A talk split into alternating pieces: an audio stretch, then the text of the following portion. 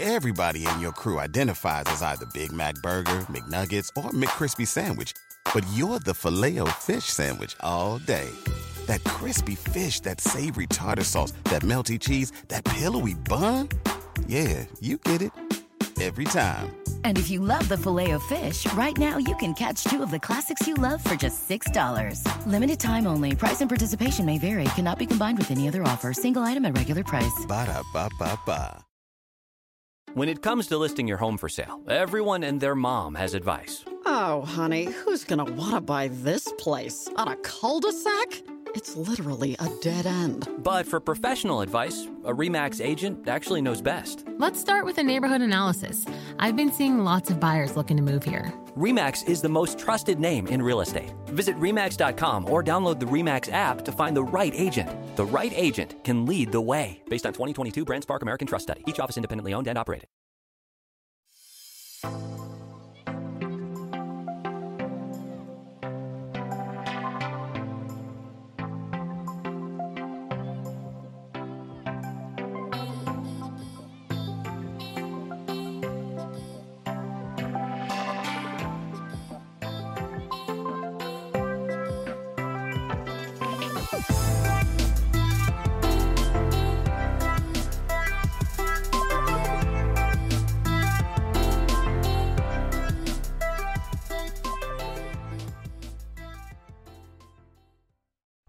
Hi, everybody. Welcome to a Tuesday as we take a bite of the Big Apple and go to New York Newsday, where Greg Logan is there. He follows the Brooklyn Nets.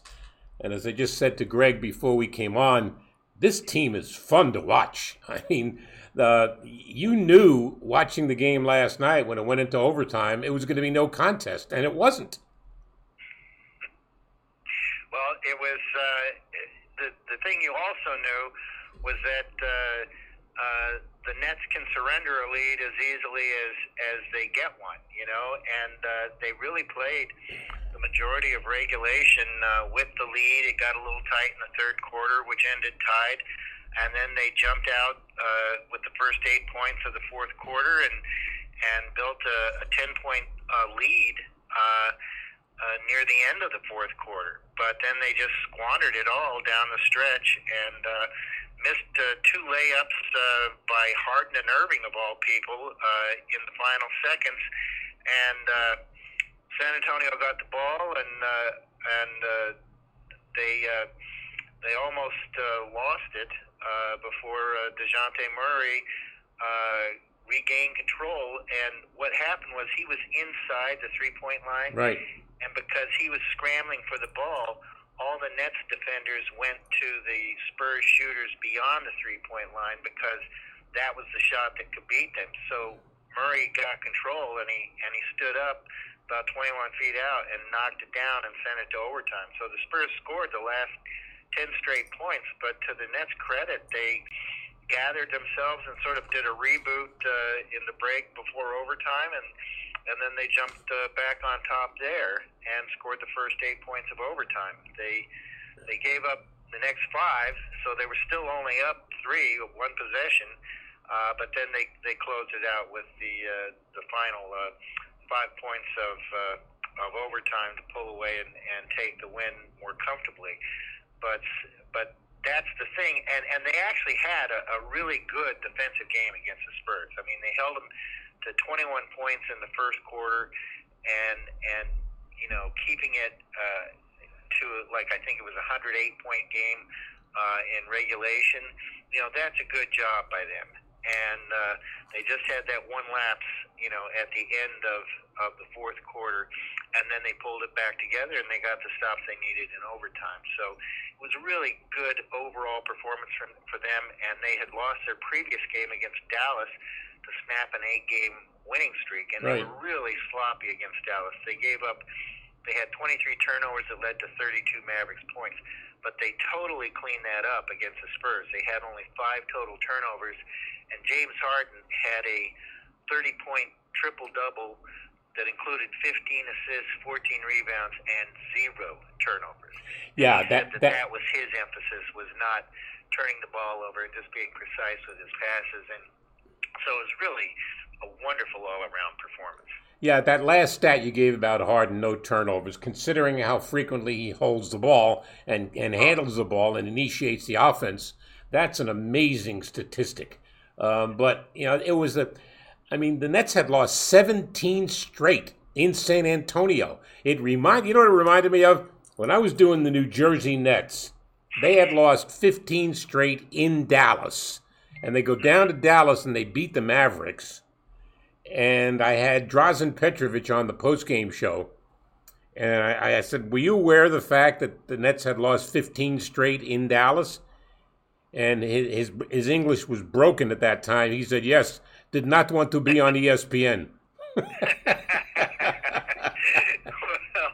well uh, you know, Kyrie Irving uh, spoke about it last night. Hart was, wasn't really aware, but uh, Kyrie Irving was because he's been a lifelong Nets fan, and so they brought it up to him after the game, and he said, you know, I know it's been like 19 years since we won down there, and uh, so so it's just another uh, uh, historical event because you know this team. Their, their eight game winning streak was their longest since like 2006 or something like that. And so so they're kind of putting a few records in the books. I mean, Harden, he's played something like 21 games, and seven of them have been triple doubles, and you know, so it's just it's just kind of off the charts some of the stuff they're doing, and and this is all happening with Kevin Durant uh, still sitting out through the All Star break, and so so Irving, you know, he just talked about there's going to be more historical things for this ahead for this franchise, and he's just enjoying the ride because he's really uh, in a situation where he has the kind of team he wants around him, and he and there's obviously a bond that's forming, and he's just uh, absolutely enjoying uh, the way it's turning out. I'm sure we're talking to Greg Logan of New York Newsday. Uh, I'm sure when the deal was done, there were those doubters, including me. I, I stand right up and saying I didn't think that three ball dominant players could coexist. But up to this point, uh, let's face it. I mean, Durant's missed 17 games, but the thing that's amazing is that they're 11 and six without him. That's got to send a scary prospect to the rest of the league. Well, that's that's what uh, that was the kind of brings up the phrase that Harden coined when he first joined the team. He talked about he was asked how good they could be, and he said it could be scary hours for the NBA and uh, you know, and really, that's kind of the way it's shaping up. And and I definitely was one of those people who uh, suggested at the time that it might be a bad idea to give up the level of depth that they would have to give up to get Harden. Uh, for the same reason that you said that they were so ball dominant, it just was hard for me to picture Kyrie and, and Harden, uh, either one of them ever getting off the ball because you know how how Harden pounded the ball when he was with the Rockets. Right. But he has totally done a 180. You know, he came in and completely put his focus on playmaking, and it just, uh, you just, he, I know he had led the league in assists once previously, but it just emphasized another part of his game that you kind of overlooked, or at least I had. And uh, and now he's leading the league in assists again, again more than 11 a game, and he's he's just an incredible passer and distributor, and he really has great court vision. You know, in terms of throwing these long passes down court, uh, he and Bruce Brown have kind of hooked up on on so many almost full court passes or three quarter length passes where Brown just sort of sneaks behind the defense and Harden spots him and just nails him, you know, like uh, Joe Montana throwing to Jerry Rice downfield right. or something, you know, and it's just been great to watch. It's fun. Well, it is. Uh, and do do we still expect uh, Kevin Durant back after the All Star break? Well, I think so. I I had a sense that this is probably the way they were going to go, just because it's the nature of the Nets to be this cautious with injuries.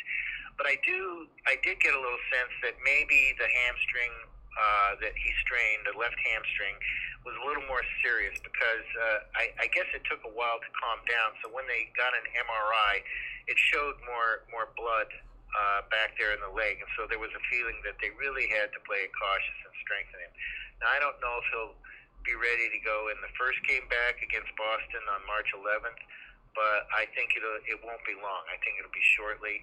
Uh, just depends on how much work they can get in on the court. And Steve Nash said yesterday that because of the medical protocols they have to go through after the break, that they're really only going to they're going to start with just one practice uh, prior to the Boston game, and then after that they've got a, a dense schedule with uh, not many shoot around opportunities before games, not many off day practices scheduled, and so I, that could affect it too because he's he's going to have to get work, get regular work uh, in practice on the court, and and be ready to go. And I'm sure that this will be a thing where they have games where they're resting him as well. There there aren't going to be any back to backs. That's for darn sure. Yeah. Um, you know, it's it come to came to my mind watching the game last night. This is proof positive that Gregg Popovich if not the best coach today, one of the greatest coaches of all time. Uh, that team is okay. They're not a contender, but they've they've surprised a lot of people. They're fifth in the West. Yeah, yeah. I don't think anybody expected that with that roster. And you know, they've had a lot of uh, injuries as well. And and the thing that caught me off guard a little bit last night was that Marcus Aldridge really didn't play uh, that big a role for them and you know he came there as as kind of a, a replacement star, and uh, and he didn't do much uh, last night at all. So I don't know if he has any physical issues or what's going on there, but uh, or if they're just sort of moving away from him. But uh, I mean, basically all they've got is. Uh, DeMar DeRozan right. and and a few uh, young guys around him like uh, Murray and Lonnie Walker and and so on. But uh, uh, yeah, they don't have that much to work with, I don't believe, and yet Pop has them right up there, and they're playing hard and smart and disciplined. And that's what Harden said last night, was that he knew going in that he really had to reel this turnover problem back in, simply because the Spurs were too disciplined and they would make the Nets pay for their mistakes. And and so that was kind of the amazing thing to me from the Nets perspective, is that when they knew going in that they really had to be disciplined and take care of the ball because of the team they were facing, they did it. And so uh, that was that was absolutely the most impressive part of the win to me. Greg Logan of New York Newsday. Uh, they meet Houston tomorrow night. Uh, 12 straight losses for the Rockets. Well, they're decimated. I mean, whatever material they had uh, is no longer there. Uh, but what kind of a well? I don't know if there's going to be a crowd at all but I can't imagine James Harden is going to be given a hero's welcome when he steps on the floor. Well, I don't know. I, I don't know about that. You know, they're actually going to have quite a number of fans. Oh, you know, okay. for, for these times, they're going to have 4,500 fans. Wow. You know, the Nets have only had 300 tops, uh, but they're going to have 4,500 fans there. And Harden said he's looking forward to it. I mean, he had eight great years there. He led the league in scoring the last three years, and and he was a hero down there. And uh, it it was only the the ending that was sour, and and so that could be that that might have put some people off, and some people might. Uh, you know, be upset with the way things ended and the fact that he forced his way out because he didn't think they had anything, and he wanted to be with the big stars with Brooklyn. And uh, uh, so that could have an impact, but at the same time, he put down roots there. His family still lives down there, and he has been very connected uh, to the community down there, especially uh, lately when they uh, when Houston suffered so much with the power loss and, and the water shortage and so on during these uh, snow and ice storms that they had. Uh, where where people went without for a long time. And Harden had a restaurant down there, and they served uh, one day 3,000 free meals to different people.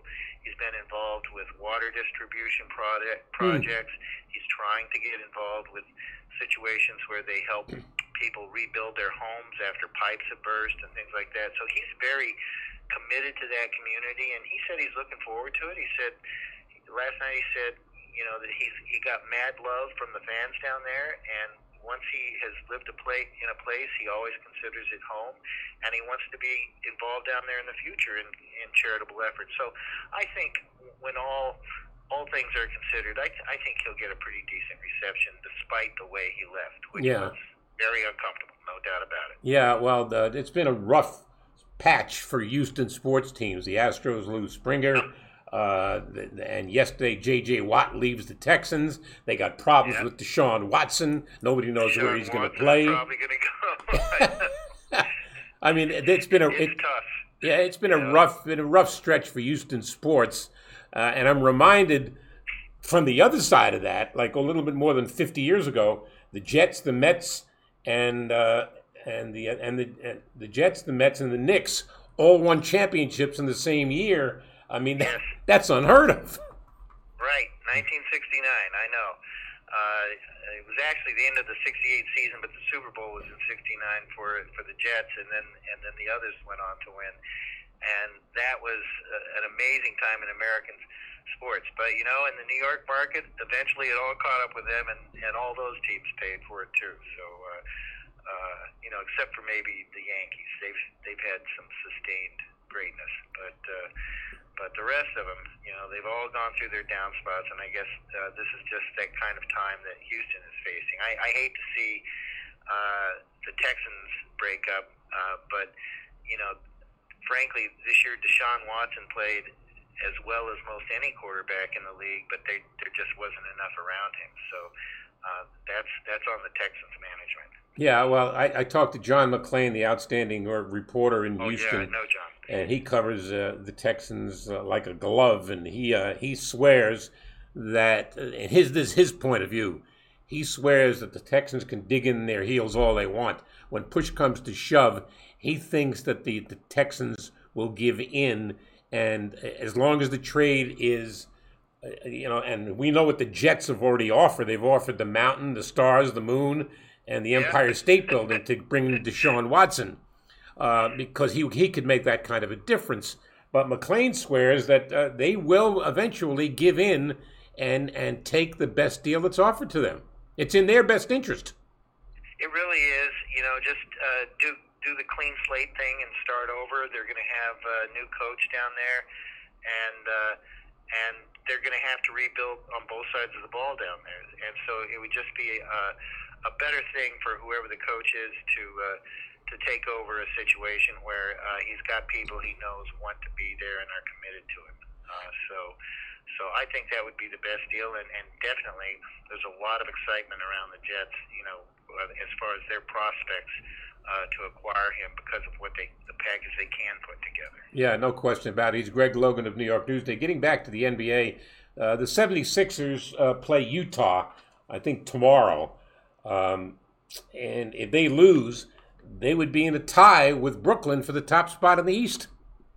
Exactly. You know, uh, that that was the thing. The night that uh, the Nets lost to the Mavericks, Cleveland had lost amazingly, to, or, or the 76ers had lost to Cleveland Right. earlier in the evening, and, and that was the Nets' chance to actually reach first place. Uh, but but now, you know, uh, that's that's a very tough game for the 76ers, and it could be that the Nets are in first place by the break uh, with Durant having missed all those games, which would be just a remarkable thing. I mean, they've won nine of their past ten now, and you would think that given the shape that, that the Rockets are in and the motivation that Harden will have, that it's going to be uh, uh, 10 out of 11 here pretty soon, uh, uh, Wednesday night. Uh, so that would be an amazing thing if Durant could return to a first place team and, and be healthy uh, for the second half of the NBA season. Uh, you know, it, it's uh, keeping him healthy is the key, and, and uh, as long as this team can eventually get those three together, that would be fantastic. Uh, They've actually, to this point, since the trade, I think it was back on about June 14th, I want to say, but since then, uh, or January 14th, uh, since then, um, they've only had seven games together, and one of them, Durant didn't get to finish because of COVID protocols. Uh, he had he had he didn't get to start and he didn't get to finish, and uh, uh, so it's really been just six full games together, and and so that's that's the key to the second half in any playoff run. And sustained success is just uh, the health of, of that big three. But in the meantime, it's allowed them to help develop uh, the supporting cast uh, tremendously because they've had so much playing time, and now uh, it's it's like they've kind of reclaimed some of the depth they lost by guys really stepping up to the plate who who were playing insignificant roles previously when uh, Caris LeVert, Taurean Prince, and uh, Rodions Kurucs uh, still were here. And and so now you've got guys like not only Brown but Jeff Green and Tyler Johnson, uh, Landry Shamet, they're all stepping up and, and playing very well. And then uh, Joe Harris has, has been the best shooter in the NBA all season. So you kind of forget about him. He's almost like a fourth star because he's so reliable. Well, last night Nicholas Claxton had 17 points in seven in 17 up, yeah, minutes. He missed he missed half the season with uh, knee tendonitis and he's he's only played. I think last night might have been the 19th full game he's played since being drafted last year as a rookie when he also had injury problems. But uh, he has been a little bit of a revelation. You know, Steve Nash. He, I guess he feels like Claxton isn't necessarily on point with you know following the game plan all the time, but he has special skills and mobility and range uh, to cover. Uh, and athleticism to cover smaller players as well as big players. Plus, around the rim, he's he really showed a fabulous touch last night, and so that's another guy who could be very valuable for him simply because they need size, and that was a problem in the uh, Dallas game because Dallas was just a much bigger team than the Nets were. And Claxton can kind of fill some of that because he's six eleven. Plus, he's he's an athletic six eleven. So, so what he showed last night, that was another flash for sure. Yeah, can he be that rim protector that Jarrett Allen was? Uh, he had three blocks last night. Yeah. So, uh, and some of that stuff was because of the athleticism. He, on one play, he came from behind uh, to get, uh, I think it was De- Dejounte Murray or maybe it was Patty Mills. Uh, but he, oh, I take it back. It was DeMar DeRozan. He came from behind to get him, and he got him, you know, and then rolled his ankle on the landing when he when DeRozan rolled onto his ankle. So who knows what his health is going to be or how fragile he might be. But if he can stay healthy, that's another guy who absolutely can can provide some rim protection and and just toughen the defense because he's he's that athletic. Uh, Greg, let me ask you about the, the, the Nets are number one in the league in scoring at almost 121 a game, uh, but they're giving up 116 a game, which is 27th in the league, and that's been the Achilles heel for the Nets all year. Their defense has been questionable. And then when they lose Jarrett Allen in the trade, there was the rim protector. So defensively is where they got to hunker down. Now, look, people questioned Steve Nash when he got hired. I didn't uh, because Kevin Durant signed off on it. And if your best player is signing off on it, then there's no question. Uh, and then everybody else will buy in in, time. But uh, I, I know it's premature we're halfway through the season, just about. What kind of a grade would you give Steve Nash as a coach? You know, I I have to give him, uh, I guess, an A minus, simply because uh, when you look at some of the defensive numbers, you say, okay, that that has been a weakness, and it is is taking time to uh, shore up. Uh, but he has has really connected with all of these players. He has their uh, unquestioned respect, and you can see just the chemistry that he has been building with this team. He, you know, people question some of his substitution patterns and things like that early on, and I think he's grown a lot more comfortable and a lot more certain with the combinations that he wants to put out there. But you know, he's been dealing with unprecedented problems in this uh, time of COVID nineteen pandemic. Uh, very little practice time, a very tight schedule window. I mean, they played 37 games in something like 72 days or 69 days or something like that in the first half. So there's been very little practice, and then they've had the injuries that, that especially have uh, sidelined uh, Durant. Uh, Kyrie was out for a while, and so all all the issues that he's had to deal with, deal with I think uh, this last streak, winning nine out of ten, shows how successful he's been in navigating that. And then after they had a terrible defensive game in Detroit that was just embarrassing. He got after people, and and there were angry words exchanged. He admitted he and DeAndre Jordan had some words, uh, but as DeAndre said, it was all for the good. You know, they were all trying to win and get on the same page. And so, what you've seen in this uh, nine out of ten streak is much much better defense in in that period and and their communication has grown better. They have a different defensive system. It involves a lot of switching, so that takes a tremendous amount of edu- or communication, and so uh, so that has improved uh, dramatically. He's mixed in a little zone now and then, uh, you know, to kind of cover up for their rim protection weakness and and for their lack of size, you know, on, on the nights when they've had to go small. And so uh, I just see the ingredients coming together in a recognizable way that that is going to lead to success. And he keeps saying, it's not wins and losses; it's are you getting better. So that's a way of kind of relieving the pressure of the expectations on them. But you know, they really are beginning to live up to expectations, even though their lineups have been, you know, just uh, uh, musical chairs. And so. Uh, uh, I just I just think he's doing a really good job, and and without question, as, as you said, Durant signed off on it, Kyrie signed off on it, and so I think they have the full commitment of those guys. And then you see how how things worked out between Harden and Irving in the backcourt, mm. and how how Harden has become the facilitator and Irving's playing more off the ball. And I think that's because Steve basically put them in those positions and then let them figure it out. And they did. You know, to Kyrie's credit, he he went to Harden and said, "Okay, you're the point guard." So I I think a lot of that is just by the subtle things that Nash was doing, you know, in terms of where he was placing people, and then Kyrie could see it work, and they all respect him because he is a Hall of Fame point guard. So I think he's doing a great job. Uh, when you when you come into New York, everybody knows it's a Knick town. It's always been a Knick town. And it reminds me of my days in New Jersey when the Knicks came over to play and and Marv Albert was chiding me. He says, if the Nets ever win a championship, where are they going to hold a parade? On exit on on exit 16W. I said, Marv, I said, Marv, one day the bubble of pomposity will break.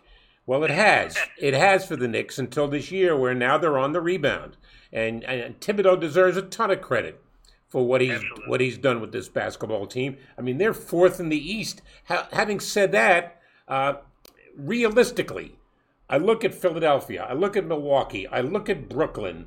Uh, I look at Boston, you know, eventually making a mark. Miami's starting to play better. They've won six in a row. I don't see the Knicks staying in the fourth spot, but I do see them making the playoffs. You know, I agree, but and that simply just shows the uh, Thibodeau commitment to uh, defense and how smart he is, how he's getting people in the right places, and uh, I think they're going to make the playoffs at this point too, just based on Thibodeau's track record, and he's getting a really good play out of Julius Randle, and then uh, the rookie uh, Quickley, uh, Manuel Quickley. He's, yeah. he's really working into uh, things and showing his promise. Uh, R.J. Barrett is a solid young player.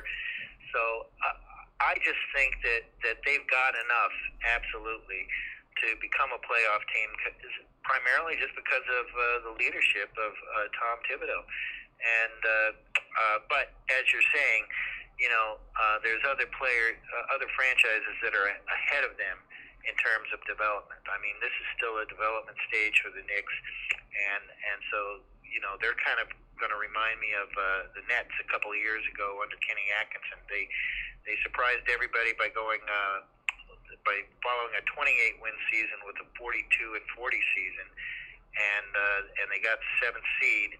Uh, but then they went out in the playoffs 4 1 uh, to Philadelphia. Uh, so I think that's kind of comparable uh, to the stage that the Knicks are at right now. How um, important is it uh, for this team to get the top spot in the East in terms of who they won't have to see, you know, in the first, second round, and so on? Uh, and I only ask you because when it comes to like the Lakers, I don't think it's terribly important for the Lakers to be the number one seed in the West because you got to tell me who's going to beat the Lakers four times in a series. Well, exactly. I mean, you don't know what Anthony Davis' situation is going to be like, but uh, let's say he is healthy by the end of the season or, or by the start of the playoffs. You know, that's that's a, a tough win for anybody to think that they're going to go in there and beat the Lakers. But I do feel that it's uh, important for the Nick for the Nets uh, to be number one simply because uh, the two teams that they really have to look at in the East are obviously the 76ers and the Bucks. Right. And I in the in the ideal world, you would want them to be two and three and have to face each other in the semifinals so that they would take one of themselves out of there without the Nets ever having to face them. And so the, the, the Nets would be a, a heavy favorite over whoever was the number four seed. You know, especially you know if it's Miami, that'd be a tough one because you never know with Jimmy Butler and and all that, and, and they're a good team and a really good coach.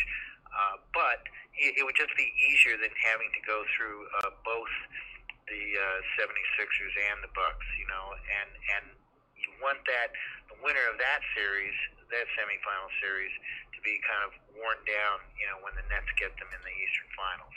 Uh, so so I I think that's an absolute. Uh, uh, goal of theirs is to get that number one seed for sure. Before I let you go, Mike D'Antoni, I have a lot of respect for Mike. I think he's a very creative coach, uh, and he's a good uh, guy for Nash to be sitting next to particularly at the offensive end.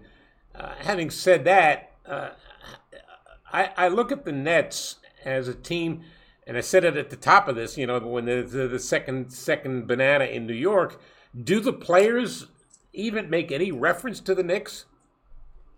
No, they don't. They don't make a, a the Knicks any sort of focus. They don't sense the rivalry. That's more for the fans. Right. I'm on Twitter all the time, so we see uh, we see Knicks fans constantly throwing shade on the Nets about you'll you'll never take over the city and stuff like that. Uh, you only see it, uh, you know. Of course, we ask those questions of the Nets when they're going to play the Knicks, and they say, yeah, there is a rivalry. It is important to win those games, but it's not something that they're focused on in the bigger picture because they're not worried about. Uh, okay, are we winning over New York? Uh, I mean, they kind of sense uh, a shift toward them, not necessarily in the New York market as much as the national market, because now all of a sudden they are a team that is all over the map on the national TV broadcast schedule. They have in the second half coming up.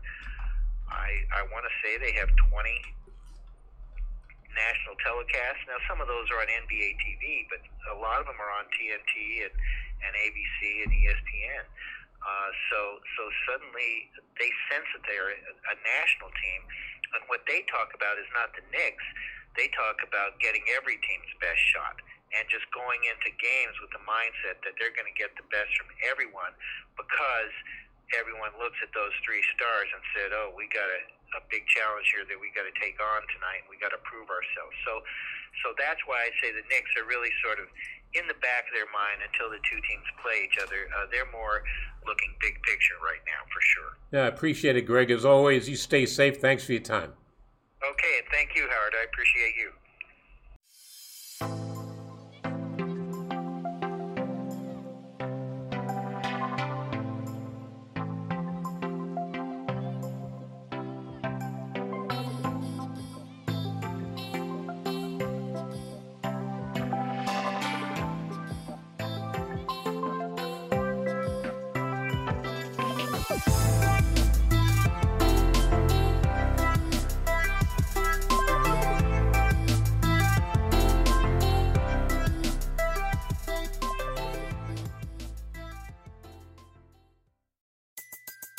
Everybody in your crew identifies as either Big Mac Burger, McNuggets, or McCrispy Sandwich. But you're the filet fish Sandwich all day. That crispy fish, that savory tartar sauce, that melty cheese, that pillowy bun. Yeah, you get it. Every time. And if you love the Filet-O-Fish, right now you can catch two of the classics you love for just $6. Limited time only. Price and participation may vary. Cannot be combined with any other offer. Single item at regular price. Ba da ba ba ba. Walmart Plus members save on meeting up with friends. Save on having them over for dinner with free delivery with no hidden fees or markups. That's groceries plus napkins plus that vegetable chopper to make things a bit easier. Plus, members save on gas to go meet them in their neck of the woods. Plus, when you're ready for the ultimate sign of friendship, start a show together with your included Paramount Plus subscription. Walmart Plus members save on this plus so much more. Start a 30-day free trial at walmartplus.com. Paramount Plus Essential Plan only. Separate registration required. See Walmart Plus terms and conditions.